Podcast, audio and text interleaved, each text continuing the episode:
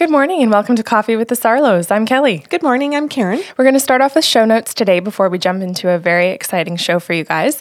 Um, first and foremost, we have our Evening with Medium events coming up on April 24th, August 28th, and December 4th. Tickets are on sale at the website bysarlo.com. Hurry before those go. Oh, yeah, because we're like two thirds sold out for April. Mm-hmm. Mm-hmm. Um, we have a second podcast series called Sips of Sanity. Those are five shows around 10 minutes each. They're on emotional and spiritual intelligence, and they run the very first week of each month. The very first show is always free, and it's available on the website by bysarlo.com. The remaining four shows can be found at patreon.com backslash by Sarlo. And our web developers are coming up with um, a Patreon way, or I don't know what you call that, link, excuse me, a link to put on the website to help you get over there. And last but not least, we have gift certificates and personal sessions available. You can purchase and experience those from anywhere in the world via Skype, FaceTime, telephone, Zoom, and now WhatsApp. Um, and we just wanted to pause before we get into today's show to also say if you're listening by Patreon on Thursday morning, thank you so much for joining us on our Patreon platform. Um, we very much appreciate the financial and the emotional support through all mm-hmm. of this. And if you're listening on Saturday mornings like everyone else, Thank you for joining us on YouTube, downloading us on your favorite podcast platform, no matter where you are and what day it is. We appreciate that you found us and that you're here. Mm-hmm. And is this appropriate to say if you're watching us on YouTube, Kel? Um, be sure to subscribe. Yes. Okay. She's getting it. Okay, so we're going to launch into a really exciting show today. We have one of our favorite guests back, Dr. Karen Barnes. Karen, welcome. Oh, thank you. Thanks for having me. Yes. So we know that you absolutely love Karen. She's been here before, so you can go to bysarlo.com or wherever you're finding us and watch prior shows that Karen has done. So Karen's a veterinarian. And we've been talking a lot about the human animal bond. Mm-hmm. And then you went and took a whole course on this. That's right. Yeah. So we're going to talk about that bond. And we should also mention Carmen Theobald because we did, and I know you know Carmen mm-hmm. quite well. Um, we did a show with Carmen on um, the Master Herder. And that's also available for you guys to listen to. And that has to do with our connection to each other um, and to pets. Mm-hmm. Yeah. Okay. So, Karen, do you want to just start by explaining to people, first of all, um, how you would call or determine what a human animal bond is? Well, I think any of us that have had pets, um, maybe use myself as an example, uh, you you get a there is a relationship that develops between you and the animal, and some animals more than others, uh, and that that relationship uh, is built on uh, say it's a dog you know the activities you do, do together the routine you have together but then also you develop a a bond that is uh, involves a mutual uh, nonverbal language that you share and you know people will say oh yeah my, my dog knows when i'm coming home and mm-hmm. oh I, I, love spending time with just spending time with my pet um, and you you develop this relationship that you feel that there's a connection mm. And uh, I think that's becoming uh, more and more uh, important in people's lives. And uh, I see it more and more in my practice as a driver uh, for people wanting to optimize their pet's health. Mm-hmm. Uh, and how it's interesting how practice has changed because people's relationship with their animals have changed. Their animals are now part, the most part, part of the family. Mm-hmm. They're not just um, separate from the family an animal that uh, you know maybe is is not thought of as as uh, part of the group. And and there are more and more people not having children too. And uh, pets are sort of filling that role for people. Mm-hmm. Uh, and there's people that uh, live alone that have pets that that fill a void for them as well. And we'll get into some some interesting discussions about that Okay, so I'm I'm really excited because I I'm curious to know how your course was laid out because I know when you sit down and you you know you start from beginning to end they've got it laid out in chapters mm-hmm. right so do they start with the evolutionary kind of story of that or did they yes. just okay yeah can you can you kind of walk us through sure. your process sure let's um I mean every every species is slightly different but let's take the dog uh, as the and as an example. So as as humans uh, went from hunter gatherers to or from gatherers to hunters and and would sit around the fire uh, eating eating their meals and having leftovers. Those leftovers would get thrown out of their circle, and uh, wolves the wolves that were more tame or that were more comfortable with human contact would be the ones that would come close and benefit from that. And so over time, those animals got closer and closer. Mm-hmm. Those animals were more successful. They reproduced and had young that were more uh, able to be social with people. And that's how the domestic dog uh, hmm. originated. Uh, and then there was an advantage to um, humans and dogs living together. Humans learned to hunt.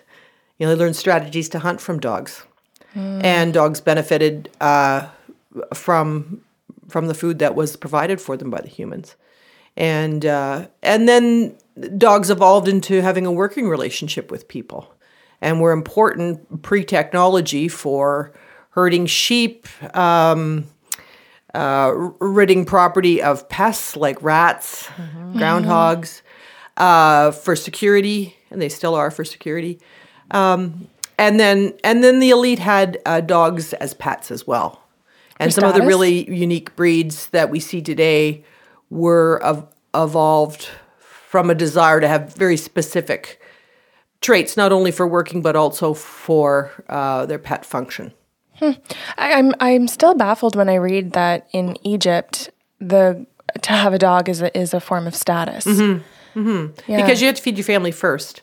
So if you had if you had oh. if you had enough to feed a pet and to look after a pet, then then you, you were plenty. yeah, that's right. Interesting. Mm-hmm. And uh, horses too. I mean, horses were uh, domesticated uh, as a form of transportation, and um, and that right up until into the early 1900s, horses were used uh, for for transportation. Mm-hmm. Um, so that's it, it, was really all about uh, the animals that were most comfortable being in connection with people that were able to thrive and then reproduce and produce offspring that had similar traits. Mm-hmm. When I saw pictures in the book, Karen, that you had brought over mm-hmm. about the human animal bond, there, there were pictures in different parts of the world. And I remember seeing a picture of a guy carrying his sheep on his shoulders. Mm-hmm. Um, and then later, like another picture of him all snuggled up with him where he's sleeping on him. Mm-hmm. Um, and I thought, oh, that's that's odd. And then I thought, well, no, maybe that's not odd. If he's a sheep farmer and his job is around the sheep and he's out far away um, in his land overnight and he's looking for something to sleep on mm-hmm. that's softer than the rock. Right. Yeah. The sheep looks pretty damn good. Yeah. So then you're snuggling the sheep. And then again, like as you're saying over time, well, maybe now you have your favorite sheep to snuggle with at night. Mm-hmm. and then eventually maybe you have this relationship with this sheep. And it just, like as you're saying, it just keeps evolving. And then I saw where people were snuggling weird animals. And I'll say weird, meaning that it was unfamiliar to me. Right. Because my familiarity would be traditional cat, dog, horse, like that type of thing. Mm-hmm. But if I looked at the background of where they were, so if it was a cave or if it was a rainforest and they were snuggling a monkey, then it was like, well, right then, this is their habitat for the human. Mm-hmm. So the animals in their habitat make sense that that's what they are uh, domesticating. Yes. Mm-hmm. Yeah, and different cultures have uh, different roles for different species. So, um, I mean, in, in North America and Europe, cattle are for consumption, generally uh, meat or, or milk. But uh, in India, they're not. Right. right. They're sacred and and they're I, I, I don't know about enough about the culture, but they're revered, and uh, I'm not sure if they're kept as pets, but uh, they mm have a mm-hmm. different relationship with people than they would here. And, and you know what? When I looked at the pictures too, I, I had to, like, I came to realize not everybody lives in a house. That's right. not everybody um, is is stationary for an entire lifetime into apartments or into buildings. that's right. And that in different cultures, people are very nomadic still, and uh, their relationship with animals is a daily thing, as opposed to where we go to work and we sit in jobs where there are no pets. Right. It's just part of their environment. Yeah, and then I think about how it's I see that it's changing here where we live in Ontario, Canada, where recently I go into Walmart and I've seen many dogs walking through Walmart now. And it's like I even a year ago I I didn't see that. Yeah, I think culturally we're understanding that um, pets are important to people, and so we're making more accommodation for them. Well, you've also talked, you touched briefly on it and said we would get into it, but noticing um, how we, we put them to work. And there are plenty of, of service animals now. Yeah, and in different capacities.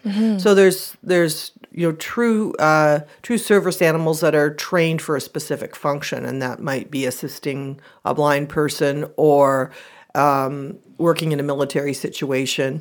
And then there's emotional support animals, which have a are not trained for a specific purpose, but are there uh, with their person for emotional support. And then there are um, oh, what's the right term? Um, animals that are used uh, in hospital settings uh, as a way to reduce stress for people. Or a new, I know our university here has a couple of dogs that uh, come in at exam time and will even go in the library uh, to help people reduce stress. Um, and then, that brings up a good point. So, so there's been a lot of studies done on the effect of the human-animal bond physiologically on people, and they've shown that. Sorry, I got, I'm remembering one of the examples you shared and I'm excited. Oh, okay. um, that uh, that people interacting with their with their animals reduces uh, stress, increases the happy neurotransmitters, so serotonin, dopamine, and oxytocin. And oxytocin's the love hormone. It's the hormone that uh, mothers uh, produce in response to their children.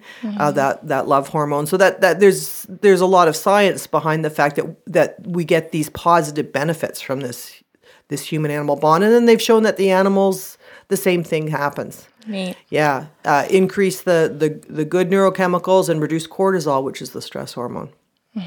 Can you, do you mind sharing the study that you, that we had talked about before um, about Wall Street? Yeah, yeah. So they decided. Uh, someone did a study, and they they wanted to see the effect of the bond on uh, uh, people in really high stress situations. So they picked stockbrokers, and uh, stockbrokers with high blood pressure. So How do they get life insurance? I'm just curious. Everyone knows about our home insurance issue now. So So they, they had three groups. They had uh, the the folks with high blood pressure that were totally untreated, those that were on um, blood pressure medication alone, and those that were on uh, blood pressure medication and adopted a dog. And what obviously the the placebo group that got well, the group that got nothing, their their blood pressure wasn't controlled. The folks on medication were controlled in normal day-to-day activity, but would break through and have periods of high blood pressure during really stressful situations. But the folks that were on medication and had a dog uh, didn't have any episodes of high blood pressure. and that was uh, that's a pretty interesting study. Um, and afterwards, after the study was finished, uh, all of the people that had adopted dogs kept the dogs, and and not they they sort of did an exit exit interviews with these people, and and all of them said, no, this is this is really important to me now, and I understand the value of it, and I'm going to carry on being a pet owner. Yeah, And and I know too when you had sort of briefed us about this before, they had said that the financial and time um, constraints of having a pet were not outweighed by the benefits of love and, and the connection. Yeah, that's right. That would, the benefits outweighed the, the the cost for them, which was not just financial but time. Yeah, yeah. So I mean, they've shown they've done a lot of studies with uh, seniors, for instance, and um, you know, one of the issues with seniors is loneliness, and how how uh, having a pet and having that bond reduces loneliness. Also, how it helps get people out and moving. So whether that's uh, you know taking a dog for a walk, uh, even even having a cat in your home, right? You're getting up, you're you're socializing with the cat, you're getting its breakfast, you're uh, you know moving around the house a little bit more than you might otherwise be if you didn't have it. Um, they did a study. They did a study with um, overweight seniors, and they they had a program where they matched them up with pets at the Humane Society, and uh, they had two groups: one that didn't have dogs and walked, and those that were matched up with dogs and walked. And those that had matched up with dogs walked farther and mo- walked more often. Well, that makes sense. Yeah, yeah, Yeah, because you're you're talking You about purpose. purpose. Yeah. Yeah, exactly. Yeah. And I think it's really neat because we talk about we say loneliness as this big blanket term, but really what ends up happening as we know from loneliness is depression. Right. And when you are forced or see a purpose in anticipating someone else's needs, coming outside of your own self, Mm-hmm. expanding your own world, that's when depression is able to to um, subside. yeah. Lift, yeah. So Karen, you're talking about pets getting us outside. Does it have to be a domesticated pet that that gives us that kind of connection and lifts the loneliness? No, and here's the interesting thing: is um, pets connect us uh, to the natural world, uh, and I think that's one thing that we're often missing, especially in urban environments, is our connection back to nature. S- Um, so, but it doesn't have to be the pets. It doesn't have to be pets that do that. We can have that connection with animals in the wild. So, birds at your bird feeder, uh, fish in your fish tank which I guess are pets, uh, wildlife that come into your yard, people going bird watching. Um, all those things can connect you to animals in nature um, as well. I have a kind of an interesting recent story. I was um, about six months ago. It was a May a May early morning, about five thirty in the morning, and I had my bedroom window open. I was asleep, and I I uh, I heard this screaming outside. I, it sounded like an animal in distress, and I so I got up on a bed and went out into my backyard. And at the back of my yard is some green space and a little drainage ditch, and I could hear the screaming as, I got closer to it. I realized it was a little fawn that was stuck in the water in the drainage ditch, and uh, freezing cold night and uh, morning. And I uh, anyway, I got him up out of the ditch, and uh, Mom was just off in the distance. I could see her there, and I thought, well, should I leave him here? And I thought, no, he's too cold. I've got to warm him up. So I took him in and got him warmed up, and got some sugar water into him to get get some nutrition in, and then eventually got some goat's milk for him and got him fed. And then then I'm thinking, what am I going to do with this guy? There's a deer in your house. There's a deer in my house, and I've taken it away from his mom. And um, so I, I have uh, some folks at a wildlife rescue rescue that I often consult with. So I called them, and they said, "Well, if you can get him back to the same environment within 24 hours where you picked him up, and uh, just leave him there and let him let him cry." Um, Mom will probably come, and I thought, okay, well now we've been feeding this guy all day, myself and my staff, and we're all invested in him now. But let's let's give this a go. So I I uh, bundled him up in his blankets, and he was he was pretty young. He still had uh, his umbilical cord on. That's how young he was. Oh my goodness! So bundled him up in the in his blanket and back in the truck, and back home I went, and I uh, walked around uh, the back of my house to put him in the yard, and there she was. She was standing there waiting, which was really cool. Oh, yeah. So uh, of course I put him down. She she sort of backed off into the bush, and I went into the house and watched him through the patio doors. I wanted to sort of stay clear, and she came up and got him and cleaned him, and and uh, off they off they went into the bush. That was really rewarding. Um, but the really cool thing is now I have this relationship with this pair, and they return to my backyard all the time to eat grass and the crab apples that fall off the tree Say hi. and say hi. Thank you, Yeah. other mother. Yes. And and uh, he- he especially will come quite close to the to the back patio door and get up on the deck and kind of look in and and I feel like I have a connection there. And so does he. Yeah. And and I'm sure that's good for all my neurochemicals.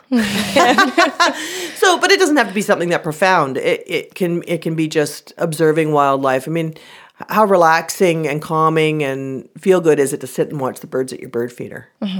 Right. I um will never let Karen live this down. She we have a beautiful back deck on our on our property, and uh, we have squirrels all year round that come Yeah. and plant their little things in our planters um, for for the fall and winter. Yeah. and they they know where to go. Obviously, that's that's how they live.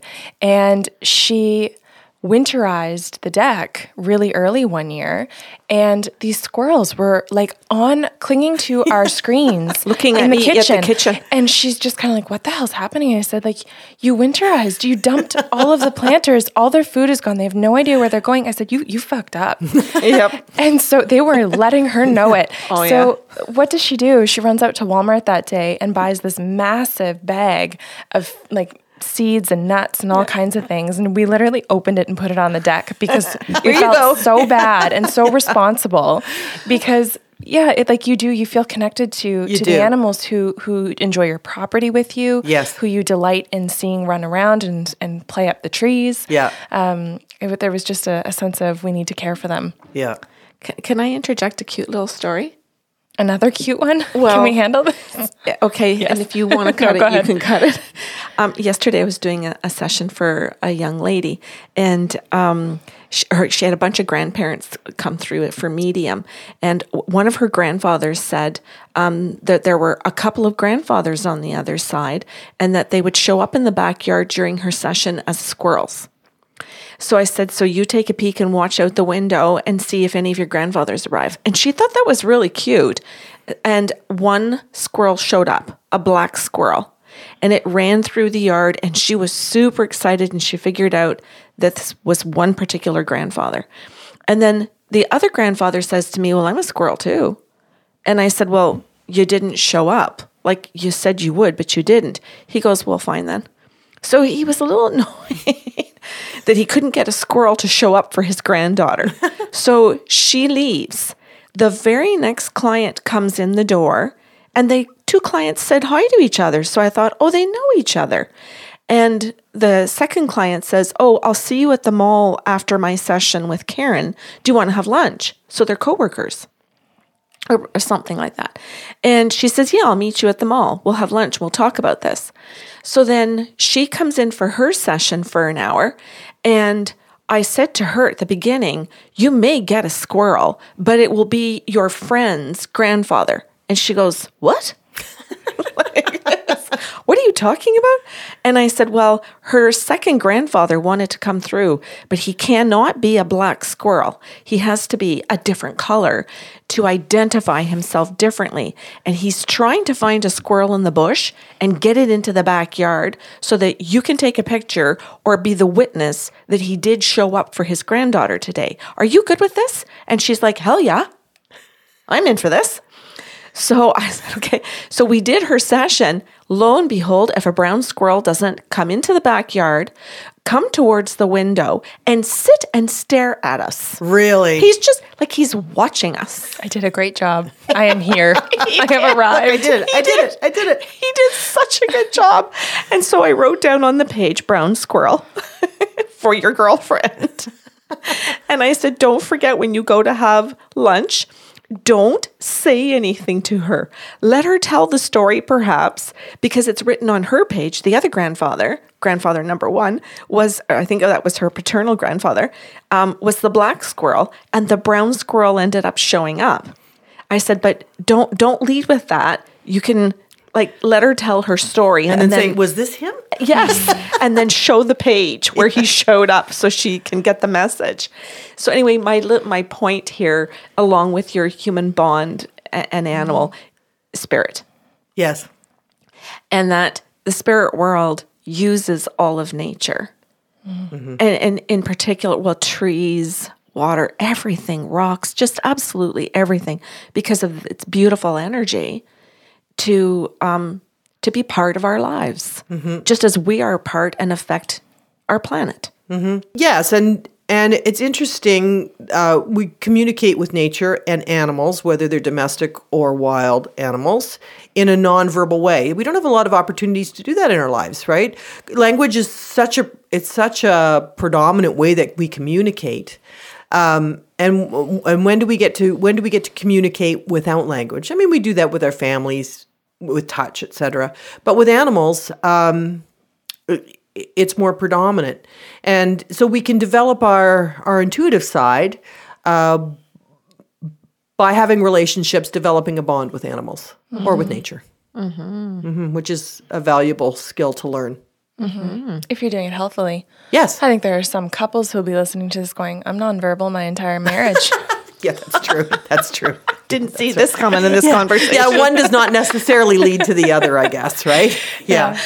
Yeah. but I, I know that when we did training with Parker and we were we were with Aaron Young and, and Eric Russell at the time, um, there were three stages. So you did kindergarten for the puppies, then you did commands, and then the third level was completely nonverbal. You were not allowed to talk to your animal the entire time we were in class, and you were even challenged for homework to spend an entire day not talking to them, so that that bond strengthened and they learned to watch you for nonverbal.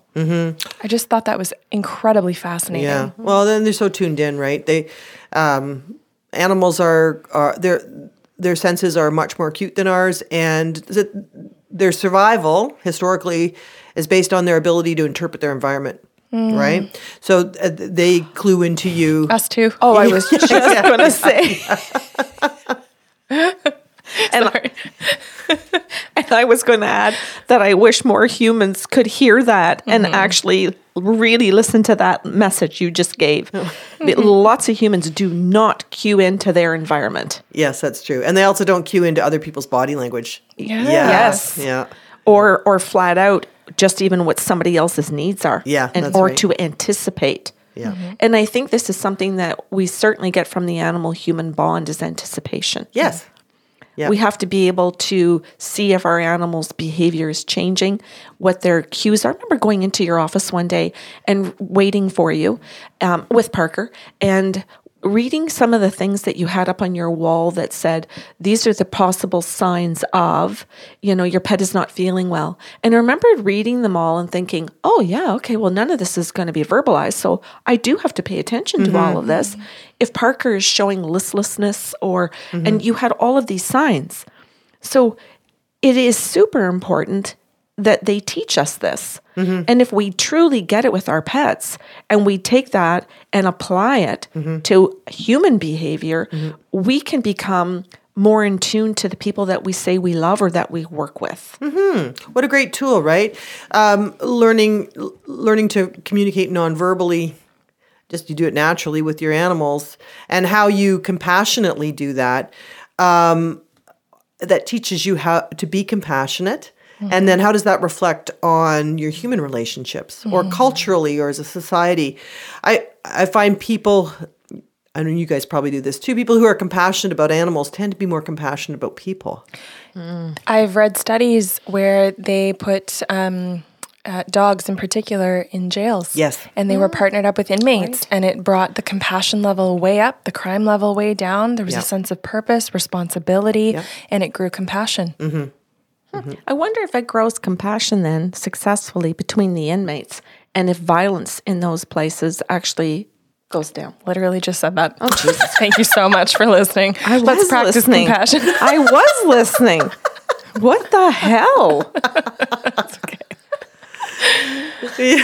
Holy Christ. It's funny. oh my goodness. Yeah, so we can, you know, it's a, it's a tool to, to learn to be more compassionate in general and more listening, uh, listen better. And uh, then how do you take that into your relationships with the human animal? You're, and you're a better observer. I think that's yes. one of the things that we haven't vocalized, but we're we are saying. Yeah. And I, I really appreciate as a veterinary professional when someone comes in to me and says, you know, I, I've just noticed some odd behavior in my pet or this is different. There may not be any overt um, medical signs that uh, are critical, um, but that the owner notices some changes. And that can be the tip of the iceberg, right, in terms of um, a health crisis. So I appreciate that. I had a, a client recently who's actually a friend who who's who called me and said my dog's doing this really weird posturing. I've watched it for a couple days. She seems okay. She's eating and drinking and going to the washroom and all that stuff, but she's just doing this weird thing and she's just looking at me like you know, hello, human. There's there's something going on here, and she brought her, and she ended up having a bladder infection, which was it was a really weird presentation for it. Um, but the owner knew that the dog wasn't right, and her dog was communicating that to you. And I think we've all had, if we've got pets, we've had that moment where a pet comes and looks at us like, Get hello, it? Like understand. yeah, and it might be like it's supper time, or it might be I have to go out, um, uh, or it might be there's something weird going on down in the basement. Right? There's a squirrel in the wall or something, but they're they're trying to impress upon you the need for you to pay attention, right? Yeah. Um, you were talking about nonverbal communication. Uh, oh, in your puppy classes, and uh, it made me think about my relationship with my horses and how in training we do use a little some verbal cues, but ninety five percent of it as you move on is all a physical cue. And and um, riding dressage at a really high level, my cues become more and more and more subtle. My horse has to get more and more and more tuned. We have to get tuned into each other, and we we end up um, becoming one unit a single organism acting as one. And that's, I mean, for me, that's the joy of doing it, is that relationship. I think that's, for me, that's the most sort of profound human animal bond because we're, we become one thinking brain and one moving body together. Um, and it's all nonverbal. So, Karen, when you say that, and I, because I don't, I, I've never been on a horse. Mm-hmm. So, my imagination tells me that when you're sitting on the horse, that your very thoughts are connecting to the Yes. horse's thoughts. Yeah. And that if you're thinking, I'm going to go left or I want Mm-hmm. him to go left, that he's picking that up and he moves left. Not that you're squeezing your leg muscles or leaning to the left, but that over time you may lean at 1st Mm-hmm. but then eventually, as soon as you have the thoughts, he's, he goes left. Mm-hmm. I'm not imposing, eventually, you're not imposing yourself on them anymore. You are, and I'm sure as I think it, I'm moving my body in a way, in a very subtle way that they also, I'm also communicating them through my body. But they're so tuned in to that sh- slight shift in weight or, um, I mean, I did have one horse that I, uh, some very complicated movements that involve timing I could do just really by thinking about it.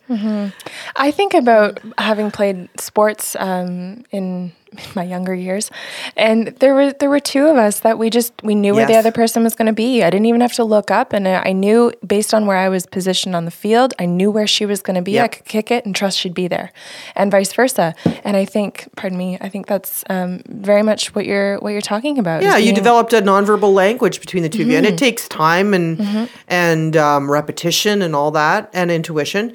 But um, it, it's a developed skill that you guys you guys mm-hmm. had, right? Yeah. yeah, yeah. And you look at those great hockey players like Wayne Gretzky. Yeah. I mean, he always knew he knew exactly where someone was going to be and where that mm-hmm. puck was going to go. Yeah, it's it's a beautiful relationship. Yeah. To be able to eh, because you're not just in sync, you're counting on someone. Yes. You're counting on someone being able to to be at that level with you. Yeah. It's dre- deeply gratifying. Mm-hmm. Oh yeah. It's what I refer to as filling myself up. Yeah, it's that magic moment, right? Yeah, when you feel like everything's connected. Yeah, yeah. so you have those, you have those moments with your animals, and that's you have to be grateful for those, and and uh, and try and have more of them because they, because they become addictive. I, I notice that when I'm in your clinic, that um, right from the moment that I make my phone call, I'm heard. Oh, that's nice. Right from the moment that I walk in with Parker, Yeah, that um, the staff listen to everything, and that when I go in and I say something to you, that every single person has been heard. So if the secretary walks in and says to you, Karen has mentioned this, mm-hmm. you you don't discount it. You listen to my input, her input, everyone's around. It's teamwork. Mm-hmm. And so what I see too then is that when you're all on that same page, uh, an intention to connect to the animal, and that every human is connecting to each other, I think it's a beautiful purpose that the dog had that helped all of the humans, I'll say, in your clinic, um, and then me, and then Parker, all connect. Well, uh, we have a really great staff right now, and everybody are they're all pet owners and everybody understands from their own perspective what the human animal bond's about. Um, they're not just they're doing a job. Um, so that that is reflected in how they communicate with clients because they have an understanding of how important that bond is. And uh, so how urgent it is when someone calls. If someone actually makes a phone call and says i you know i really think my dog needs to be seen the person on the other end of that line's like oh i know how you feel. Like i, I have that connection with my animal too and i'd want them looked at. Well let's make that work for you. Or when they walk in the door and you know they my receptionists are such animal people and they greet the animals. Like they, they're they're as happy to see the animals as they are the people right? That's they're as important. And um, so it's i mean it's interesting because we're we are all animal people but uh, you'd think at lunchtime we'd be talking about other things because right Because life, yeah. yeah other things in life but no we're talking about our pets Mm. and our connection with our pets or things that happened and or on fa- look at this on facebook isn't this Mm-hmm. cute or whatever it, because we all under it's a priority for us uh, it's a passion and um and, and so it's it's just part of our lives I- what a wonderful environment then when you're saying that you have all of these people on that same page with intention and that every single one of you then is using your intuition. Mm-hmm. And that you're valuing every client that comes in every, every owner of a mm-hmm. pet you're saying i'm going to value your intuition as well. Mm-hmm. I'm not I, I, and i think of some doctors offices currently our doctor's office treats us that way as well. But I hear so often from clients where certain people in, I'll say, in medical communities, because I don't want to say just doctors' offices, um, but certain people in healthcare um, don't value their clients or their patients' intuition. It's strictly assessment. It's they want to say it's strictly science, and I want to say if you're strictly science, could you find me someone else? I'd like somebody that's going to see me as a whole person. Exactly. Isn't this interesting? I was having this conversation with someone the other day who went into the doctor's office and they said, I could only go with one concern. oh, that was my prior physician. Yeah, and and so how do you treat a whole individual when you when you haven't got the whole story? Especially, like, I think about our physiotherapist. If I went in and said, I have a foot problem, pardon me, I have a hip problem, and all they did was look at my Yes. hips, they would never discover that my feet were the problem. Yeah, I had this Right? experience recently. I had some hip issues and went in for an MRI, and the surgeon looked at the MRI and said, "You have some arthritis in there. Okay, we can work on that." And uh, about six months later, I was in my doctor's office, my my GP, and he said, "Oh, here's your MRI results. You've got a whole bunch of tendonitis problems in there too, eh?" And I, I said, "Oh, I didn't, I didn't know that." I, and so I told my physio, and she said, "Oh, well, we can get that going. We can get that fixed." And so there was this whole missed piece of I wasn't being treated as a whole person. I was my problems were being compartmentalized. So how how were we ever going to get this solved? Um, and so I got a little off track there, but uh, but if you if you treat the the whole the whole animal and the whole situation. So it's it's about getting a proper history from the owner, right? Mm-hmm. That's so important. Mm-hmm. And then and then examining the animal, get the and then getting the owner's contribution into how we're going to treat this this animal. Um, you know, are, are you going to be able to give this dog a pill? No, I, am um, there's no way I'm going to get a pill into this dog, even mm-hmm. with. Uh, You know, whatever. Okay, then we've got to come up with a different strategy. Uh, so taking all those things into consideration about what their relationship's about and what they what what's practical for them to be able to do. Because oftentimes compliance with respect to a treatment is the most important thing to get the end result that you want right? Um, so you have to treat the whole situation the whole animal the whole relationship when you're considering uh, how you're going to go about something at least in my field. I just think that's respect. Like, really, it's not that complicated. no. No. I found with Parker that um, going through the training with Eric and Aaron, um, I remember saying to both of them, I wish I had had a dog before I'd had children. Because th- it taught me all about boundaries. It taught me all about um, process and that um, to in order to train Parker to do the final goal, I had to break it down. Aaron and Eric would always say, "Well, Karen, if you can't get Parker to do this, do it do something in half. Mm-hmm. How could you do it halfway?" Mm-hmm. And if I couldn't do that, well, half it again. Mm-hmm. Half it again until you get success. And then I did. I would get one step of success and it was like, "Oh, good for you. Now go to the next step." And I thought, "Oh my god, where were you when I was raising kids?" Because I didn't like it was such a valuable tool that Parker and the training of of me, I'm going to say my mm-hmm. training because boy oh boy did I ever learn from Eric and Aaron that I wasn't a, I w- it really wasn't about training Parker. Mm-hmm. It was all about my behavior mm-hmm. and what I was teaching. And if I wanted Parker to respect me, then I had to respect myself and set boundaries. And if I did if I did that, Parker responded.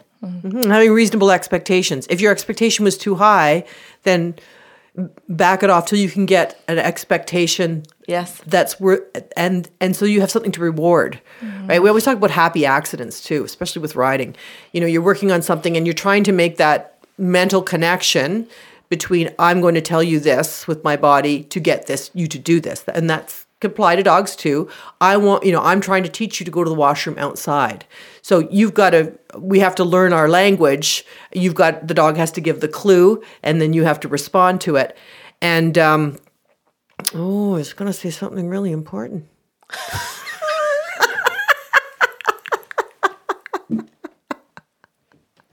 Shoot. This is what happens when you have to do a cesarean section Yeah, at four in the morning. Yeah, my brain's a little fuzzy. Um, oh, yeah. So yeah, it's about it's about respecting the other side of the relationship and saying, well, maybe my first of all, my expectation is maybe too high.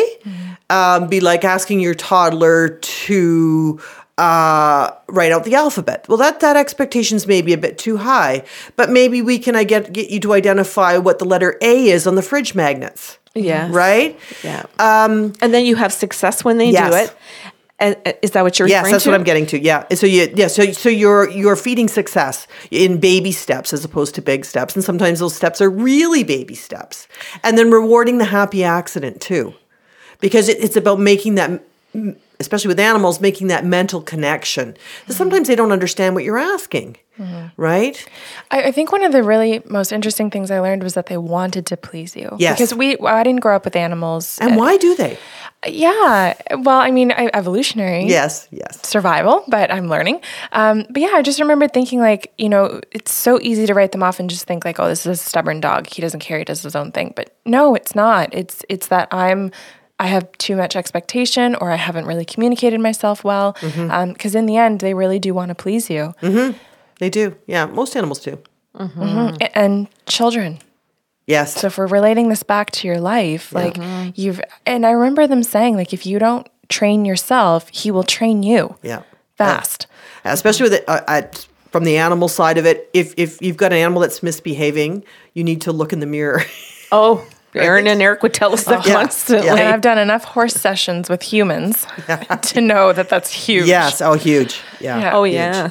So, uh, you know, the bond, I think the human animal bond is be, culturally in our society becoming more and more important, and that's also reflecting on um, the way I practice and the, the expectations I see in clients. So now uh, there, there's a huge expectation for a higher higher level of care than perhaps there would have been 25 years ago, because because animals have become more emotionally important to people um, which is in a way great for me. It allows me to explore other areas of veterinary medicine that I might not have had the opportunity to to focus on 25 years ago because nobody would have been interested in pursuing that.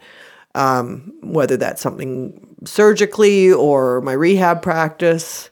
Um, and just on that note, um, with my my rehabilitation practice, which is all about manual physical therapy with animals, uh, I get to see those animals a lot. So twice a week for at least four weeks, sometimes longer, and I develop a huge bond with those dogs. Oh my goodness. And also because a lot of the therapeutic exercises we're doing have food reward with them and praise. Mm. And I, we, I get so the dogs are so happy to come in, and that makes me so happy, mm-hmm. right, as a veterinarian. So I'm not having animals coming in that are frightened. I'm having animals coming in that are really excited to see me. That's just a little aside.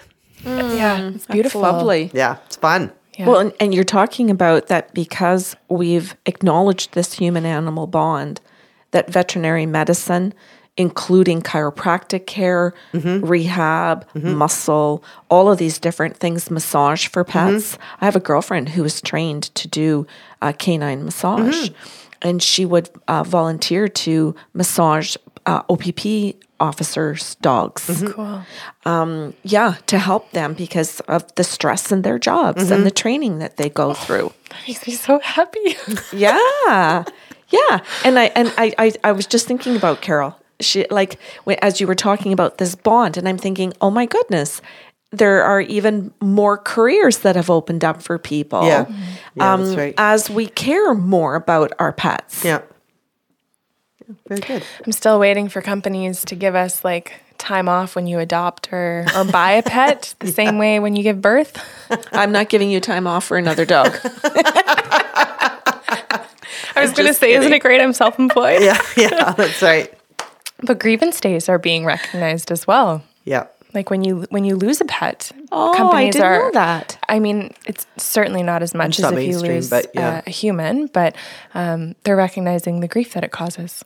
Oh, I, I, yeah, I'm happy to hear that because this whole factor of this of uh, being connected to our pets, that I'll say for people who live alone mm-hmm. or who are older, but that's not fair because I would say that anybody listening to this mm-hmm. who has a family and is young and loses their pet grieves the very same. Mm-hmm. When we grieve, it doesn't matter what our situation is or how much money we make. Or what animal it is. Yeah. I mean, it doesn't have to be. It could. It could be your guinea pig, Yeah. or your hamster, yeah. or your iguana. When I think about children, sometimes a pet is the first thing that they lose that they've loved. Yes, yes, it's a Before a really important member. moment because because how that gets handled uh, will reflect on how they handle grief in other Mm-hmm. situations with lost grandparents and Mm-hmm. other other people that they lose down the road. Yeah, it's And, really and I've. I've heard people who have children and pets will still say that the bond that you have with an animal is like no other. Well, sometimes there's so much less conflict involved in it, right? Mm-hmm. It's Yeah. it's a little bit simpler, um, and it's oftentimes very you know unconditional. Well, I wonder sometimes when our dog or our pet, cat, whatever, does something, makes a mess, rips out the toilet paper, whatever, if we get over it quicker. And whether we're more forgiving. Yeah. Yeah. Then if our children were to take the toilet paper and string it all over, Yeah, because I know like if, if we stay angry a little longer, C- I can look at Parker if he, I mean he's rarely ever destructive, but if he did something like that, I would probably very quickly be like, mm, I didn't exercise him today. Yeah. Or oh, he's bored. This is on me. Yeah. But I don't know that I would ever look at a future niece or nephew and be like, well, they're bored. That's okay. Yeah, I yeah, feel like this is unacceptable. yeah, right. yeah, that's true. Anyway. But I, I mean, I think I, I think at the root of it is that our understanding of animals as sentient beings mm-hmm. has b- become more obvious, and and then We're passing laws yeah, now mm-hmm. that it's a federal crime to abuse animals. Mm-hmm. and animal welfare has become more on the forefront. Um, my daughter just finished a master's in animal welfare and be animal behavior, and and how that how mainstream that's becoming in corporations that deal with animals, um, in in um, legislation, uh, and we're recognizing that, and that it's a priority for people. well, we certainly not when you say sentient beings, because Kelly and I have more and more people who want to book appointments to know what their horses or their mm-hmm. dogs or their cats or whatever, whatever pet they have is thinking or feeling, mm-hmm. if their needs are being met. Mm-hmm. And we have more people uh, when we're asked to do medium um, that want to connect to pets who've crossed over and medical intuitive that they actually ask us what's going on with their pet so that they can go in and say something to their vet when they don't know where to begin. Yeah, that's great. Mm-hmm. Thank you. I really appreciate it. Oh, it was a fun conversation. Yeah. Yes, thank you very yeah. much, Karen. Yeah. Okay, so if you have questions or comments about today's show, you can email us at info at bysarlo.com. We'll also say if you have questions for Dr. Barnes, mm-hmm. absolutely send them to us and we'll forward them her way. Again, we just want to take time to thank everyone, uh, no matter where you're listening from. If you're on Patreon, YouTube, on your favorite pod, uh, pardon me podcast platform, uh, we very much appreciate your interest and that you are interacting with us as much as you can. Have a beautiful weekend.